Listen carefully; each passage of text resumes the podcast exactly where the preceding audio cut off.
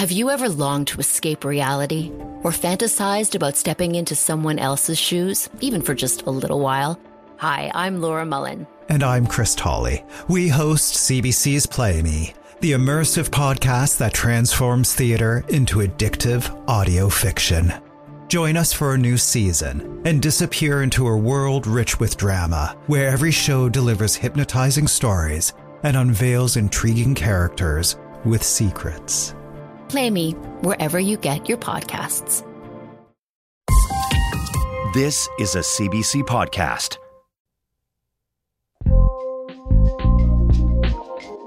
So, this year we've lost some musical giants, and I often think we don't sit long enough with the loss and what it means. So, today on the podcast, we wanted to sit with the loss of some of our heroes. You're going to hear us pay tribute to some of the legends who died in 2023.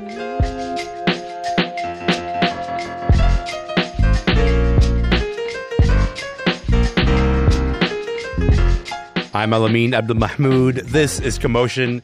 It is the end of the year, and we're dedicating this episode to some of the big music heroes that we lost this year.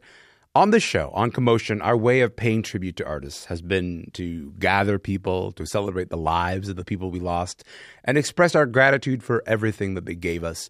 We talk to people who knew the artist personally, or maybe had their lives profoundly changed by their music.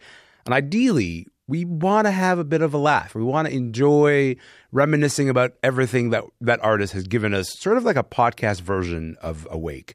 Today, you're going to hear excerpts from some of our favorite tributes to the artists we lost in 2023, starting with this Canadian legend. The legend lives on from the down the big lake they call. The lake never gives up when the skies of November turn gloomy. That's Gordon Lightfoot with the wreck of the Edmund Fitzgerald. Gord has given us countless classics. He passed away on May 1st, and he was 84 years old. The morning after we got the news, I sat down with three people who had a lot of memorable run ins with Gord over the years Tom Wilson of Junkhouse and Blackie and the Rodeo Kings, folk singer Angus Finan, who hosted a long running Gordon Lightfoot tribute event at Hugh's Room in Toronto, and Pam Carter of the Mariposa Festival, and here's a bit of that conversation. We started with Tom Wilson talking about the night that he curated a special 40th anniversary concert for Gord's album Sundown. I thought, wow, that's that's an enormous honor, and uh, I'm going to take that very seriously, of course. And uh, I was asked probably in January, and then I was back in Nashville working, and I'm sitting in the pancake pantry eating my breakfast and the phone rings and I look at my phone, it's a 416 number and I don't recognize. I figure, who the hell is this? And I pick it up and I say, hello. It's like, hello, Tom Wilson. I said, yes, it is. He goes, it's Gord, Gord Lightfoot here. So, oh my God, it's Gordon. I was like, you know, I was eating, I was eating waffles and eggs and, and I said, well, hey, Gord, how you doing? Yeah, good. Listen, I hear you doing that tribute to my uh, 40th anniversary for Sundown. Well, I want you to know I'm showing up I want to make sure you're doing it right, Tom. All I could think of was, please don't. please, just just stay home, would you please? So, anyways, uh, time goes on. The show is in July. I'm rehearsing the band now. It's late June. I'm in rehearsals with my band and, and all these friends that I gathered to do this uh, tribute. And uh, I get another phone call and uh, unlisted number. Hello, Tom. It's Gord. Gord Lightfoot here. I said, ah. I said, he says, uh, how's the band? I said, the band is fantastic, Gord. He goes, good. You know, I'm showing up. He says, I want you to know something, though, Tom. I said, what's that? He goes, I'm not playing. Not a note. He says, I won't, I won't be playing at this show at all. He said, so don't plan on it. He says, no playing. I said, okay, Gord, that's fine. Sure enough, the night of the show comes. I'm at the loading dock of the theater, and this giant SUV shows up, and this little guy gets out of the back is uh, goes to the back. The guy gets him a guitar, and he walks up the back loading dock with the guitar, and he doesn't say hello or anything to me. He just says, "How's the band?" Band's cooking, Gord. Don't worry about it. He said, okay. He goes, where's my dressing room? Which we didn't have a dressing room for him because we didn't really, you know, anyways, we get him a dressing room. The show's going on. Gord stands right behind Ray Farrugia, who was the drummer in Junkhouse, and he's looking at me at the side of the stage and pointing at the drummer saying, All right, this guy's got it right. Ray's got it right. Then he wanders off. He's in his dressing room smoking cigarettes, which nobody's allowed to smoke indoors except Gordon Lightfoot. and halfway through the show, he comes up to my daughter, who is uh, stage managing the show. He goes, "Okay, I'm ready to go on." after after he adamantly told me he was not going on. And so my daughter scrambled. We got him on stage and he performed for about 20 minutes to half an hour. And then he came out and joined myself and Ron Sexsmith on uh, Summerside Life. There's actually a video of that, and it's it's truly one of the greatest moments besides inducting him into the Mariposa Hall of Fame last year, which was pretty well one of the highlights of my uh, professional career. Mm. And thank you, Pam, for asking me to do that. That was a great moment. You're most welcome. It was awesome. And mm. I can hmm. certainly relate to your story, Tom. but that, you know, that was one of the, the really endearing qualities of, of Gord. I mean, he genuinely cared about community gathering to celebrate the songs. It wasn't so much about him at all. Hmm. Um, with the with the way we feel, the the tribute concert that Jory Nash and I ran for a number of years out of Hugh's Room and toured around the, the province for a while. I mean, Hugh's Room was only 250 seats, but with the exception of the first year when Gordon had just come out of the, the hospital from his aneurysm and coma, which was really part of the impetus for mounting that event to begin with.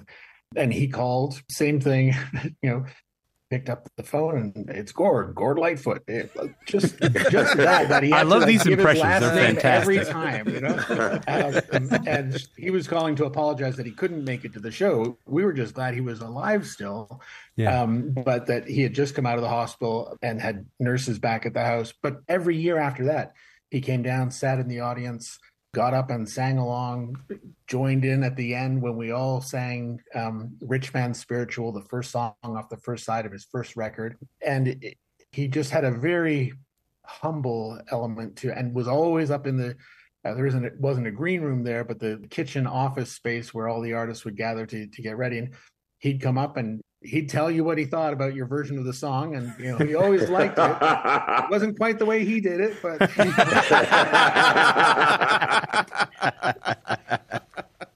I first of all, I just love that everybody's got their own impression of Gordon Lightfoot today. That's absolutely fantastic. But it's that's the other thing about like seeing all of the photos that are up online currently. It's not just people with it.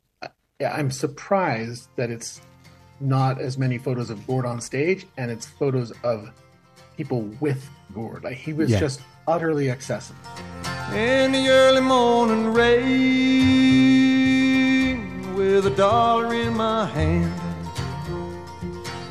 with an aching in my heart, and my pockets full of sand. I'm a long way from home and I miss my loved ones so. From 1966, that is Early Morning Rain by Gordon Lightfoot. So, not long after Gord died, we lost another icon. Tina Turner passed away on May 24th. She was 83. We know that Tina earned the title, the Queen of Rock and Roll. And for a lot of people, Tina became a symbol of strength and survival. Tina, of course, escaped an abusive relationship with her ex husband, Ike Turner, and then she ended up launching a massive solo career in the 80s. Tina is someone who really helped bring out the conversations about domestic violence out into the open. But when you're celebrated as a survivor, it can be kind of difficult to leave that painful past behind you. And that's something that Tina struggled with up until the very end of her life. So I want you to hear Tina talking about her split from Ike and then after that, you're going to hear my conversation with Amanda Hess, who interviewed Tina for the New York Times in 2019, and also the writer Garvia Bailey. I lived 16 years with a man that I knew there was no way I could ever be happy with, but I felt that I had to stay there. Mm-hmm. You have to believe me now when I tell you something. My ex-husband was a physically violent man. I went through basic torture. Torture? You would you would call it torture? Uh, to me, it was a lot of people don't know it. And your magazine will probably be the first to make it publicly known. I was living a life of death. I didn't exist, but I survived it. And when I walked out, I walked. And I didn't look back. I didn't exist. Uh, those are heavy words. Amanda, when, when you spoke to her, was your impression that she was able to move on?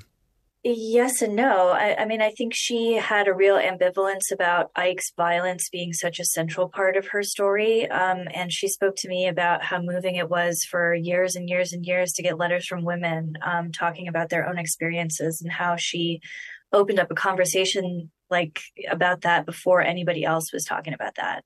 Um, mm. But hmm. she also, you know, she had difficulty um, revisiting the abuse over and over again. You know, she never saw what's love got to do with it. She said, I don't need to see Ike hit me again. That's a movie based um, on her life that came in 1992, I believe. Yeah. Yes. Yeah. And um, she said, you know, I, when I spoke with her, she was 79 years old and she said that she still had nightmares about him. Mm. It's it's sort of a, an ability to put some distance, but that doesn't mean that you've completely forgotten that chapter of your life. Garvia, mm. there, there's a famous quote from an interview that Tina did. I want to read it to you. And the quote is mm. People think my life has been tough, but I think it has been a wonderful journey. The older you get, the more you realize it's not what happens, but how you deal with it. Uh, yesterday, Garvia, you wrote that Tina Turner embodied female resilience before it was a thing. Why was she such an inspiration for you in that way, do you think?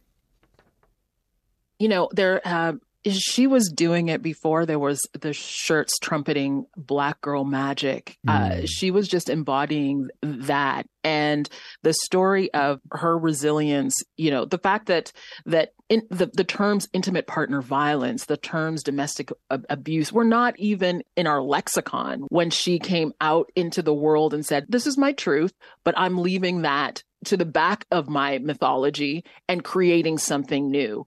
And it really for for me and i think for many women like myself and just people in general this is a story the ultimate story of triumph over tragedy you know mm. and so that resilience to me was has always been an inspiration not just the fact that she was 40 when she you know exploded out of a cannon and into our our homes and lives yeah. it was that she did it on the back of this really difficult situation that she found herself in and mm. found herself out of. And then she did not let that thing define her. Like she did not put that, uh, you know, uh, uh, you know, she didn't put lights around that every time she went out onto that stage. She put lights around herself. Like mm-hmm. this is me right now a whole new chapter that's all about me and my name is writ large mm-hmm. not my, me and ike or me and my abuse or me and my abuser or me and my terrible upbringing mm-hmm. with parents that abandoned me none of that it mm-hmm. was just like this is me see me as i am right now and i am powerful right so that is what's inspiring to me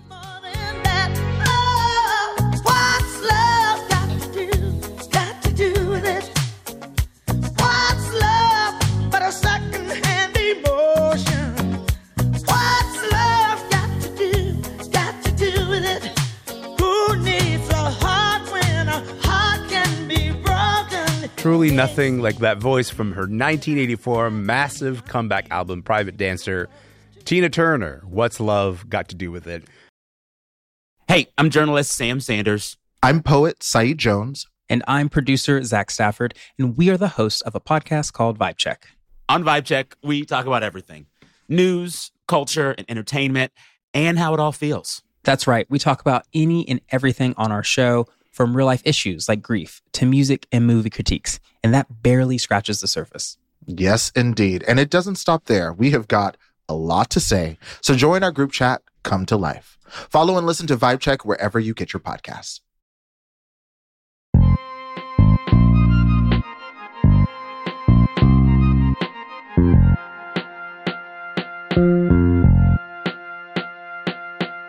My name is Elamin Abdul Mahmoud, and you're listening to Commotion. Today on the podcast, we are revisiting our favorite tributes to some of the great artists that we lost in 2023. Tina Turner was 83, right? When we lose an artist we've had with us for a long time, we can take some small comfort in the knowledge that they lived this long, fruitful life. That grief, though, can hit a lot harder and be more difficult to process when an artist leaves us far too soon.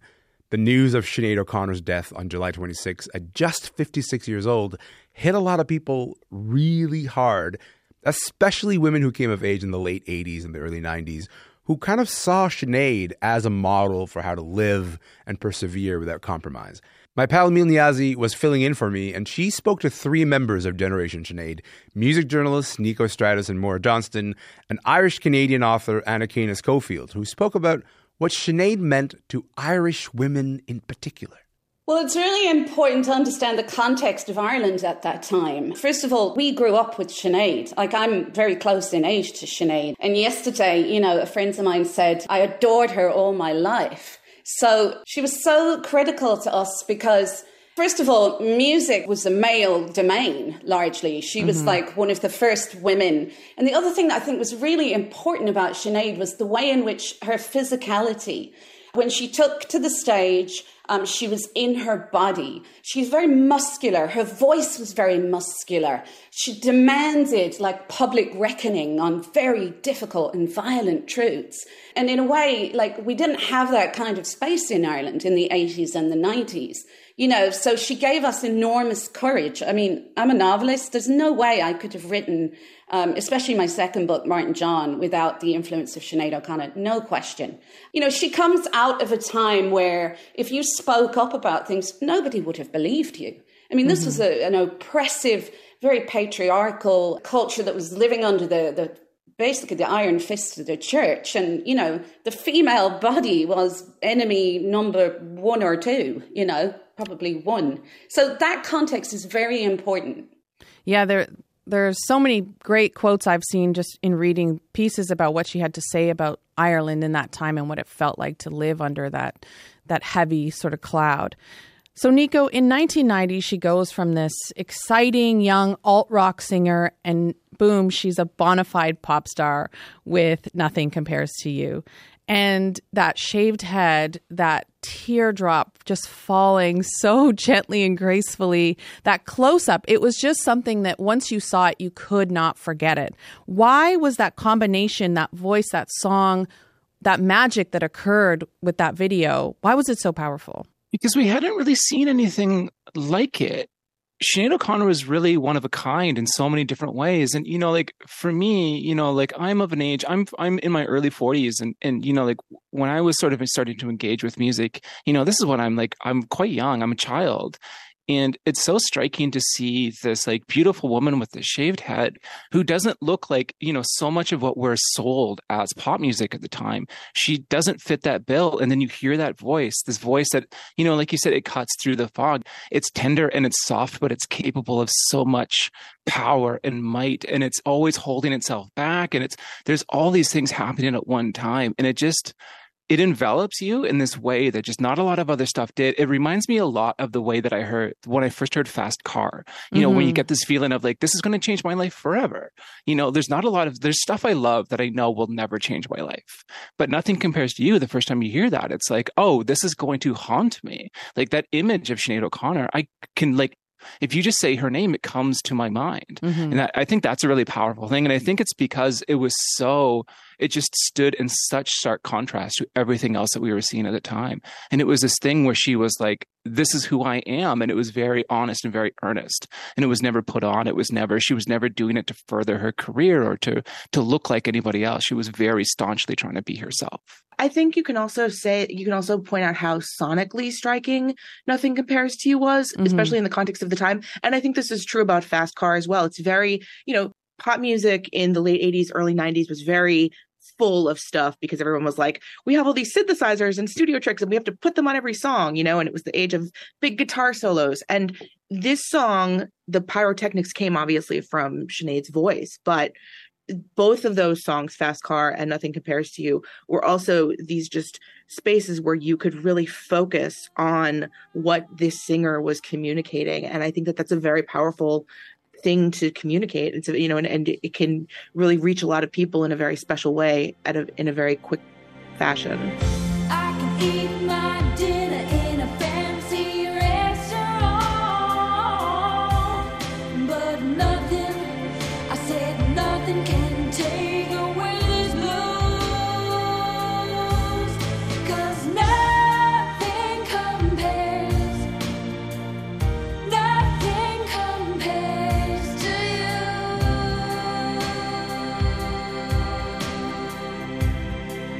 Even just the tiniest little snippet of that song and Sinead's voice can give you chills.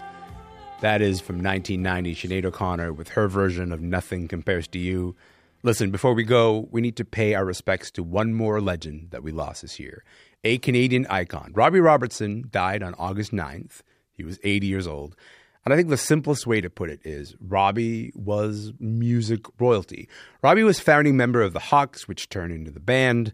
The band came along and fused rock and roll and country and folk and gospel music, and it made them one of the most influential bands of the late 60s and early 70s. Later in his life, Robbie had his own successful solo career. He became a soundtrack composer. He did the soundtrack to Killers of the Flower Moon, the latest uh, Martin Scorsese movie. He just became an all around music industry mogul. He was this whole time always a proud ambassador for the Mohawk and Cayuga people. Robbie grew up in Toronto, but he spent a lot of time with his mother's family at the Six Nations of the Grand River just outside Hamilton. And he's credited that experience with sparking his interest in making music and writing songs. So, right now, you're going to hear Robbie talk about that time in his life. And then you're going to hear from Tom Wilson again. He grew up in Hamilton and shared Robbie's Mohawk roots. And then you also hear from another Hamiltonian, Daniel Lanois, who went on to produce Robbie's self titled solo album in 1987. Every time we went back, everybody in the family, it seemed to me, played an instrument everybody played an instrument or sang or danced because there wasn't like a lot of entertainment coming through town back then. We had to provide our own entertainment. And so that's what made me say, I want to be in this club. I want to play music too. And then the other side of it was the storytellers. That when the elders would speak, it just gave me chills. I thought, I want to be able to tell stories like that. Tom, when you hear that, you know, how do you think about that showing up in his storytelling? How do you think that showed up in his music? Well, uh, well, the same way that I uh, try to do my own work uh, through my through my book writing and, and my own songwriting. This is like uh, the seed. Uh, as I said, the kitchen table is our classroom for a lot of us, and that's one thing that Robbie Robertson, probably Dan, and I all share is that uh, family around the table, or even strangers or neighbors around the table playing music. I mean, you got to remember that one of the birthplaces of what we call Americana music sits down on the Mystic Highway, Highway mm. 6 South, that runs from Hamilton to Lake Erie. You know, it cuts through the Six Nations, tobacco fields, through migrant workers, from the Caribbean as well as local talent plugging into country music. You know what I mean? Like there's mm-hmm. this mixture, and that's around where Robbie Robertson spent his summers, uh, the bloodland of his mother. This is an, an important place, and uh, the Six Nations and that kitchen table that Robbie Robertson grew up around was important. The same as it was for me in Hamilton with my uh, uncle Jim Bove from Kahnawake.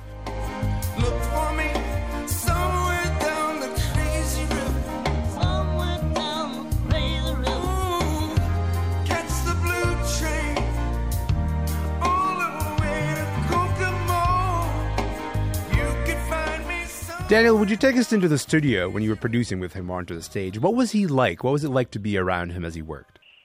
Oh, he was full of uh, life and imagination, as, as Tom pointed out. You know, a great storyteller. So we, most of the uh, the work we did did together was in a small studio that Robbie has at the village or had, and uh, just the two of us talking about what could be, and. uh I said, "What was it like when you were a kid, Robbie?" He said, "Well, I wanted to go down south and uh, meet Sonny Boy Williamson and some of the other blues people down there." Mm. And uh, I said, "Well." What was it like when you got down there? He says, "Well, it was there was always something rumbling some, uh, down the crazy river." So that's what that uh, he just started telling stories about the river. So I said, "Well, there's a song in there somewhere, Robbie." And and what a song! What a song it is that you made. Tom, same question for you. You only performed with him one time, but as a musician, why would you say he was such a singular talent? Uh, well, he had the ability. Uh, he's proving actually to me more so today that he he bridged generations. I mean, uh, uh parents, children both share a love for him. I can tell you that inside my family. Uh, my daughter. My daughter loved the band so much that she told me, "Dad, if I would have been 17 in 1969, I would have run away with the Hawks." you know, you know? Um, uh, there's that. My grandchildren also uh, have the same have the same uh, natural love for, for what the band did, for how they created music is is something that is something that we have to go on appreciating because it was so from the earth, uh, built from the earth up, you know.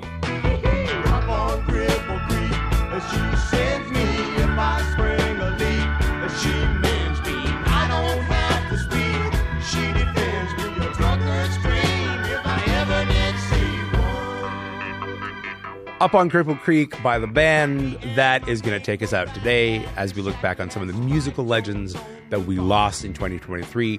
And that is it for the podcast today. Remember, you can listen to Commotion anytime you like, wherever you get your podcasts. My name is Elamin Abdul Mahmoud. I'll see you tomorrow.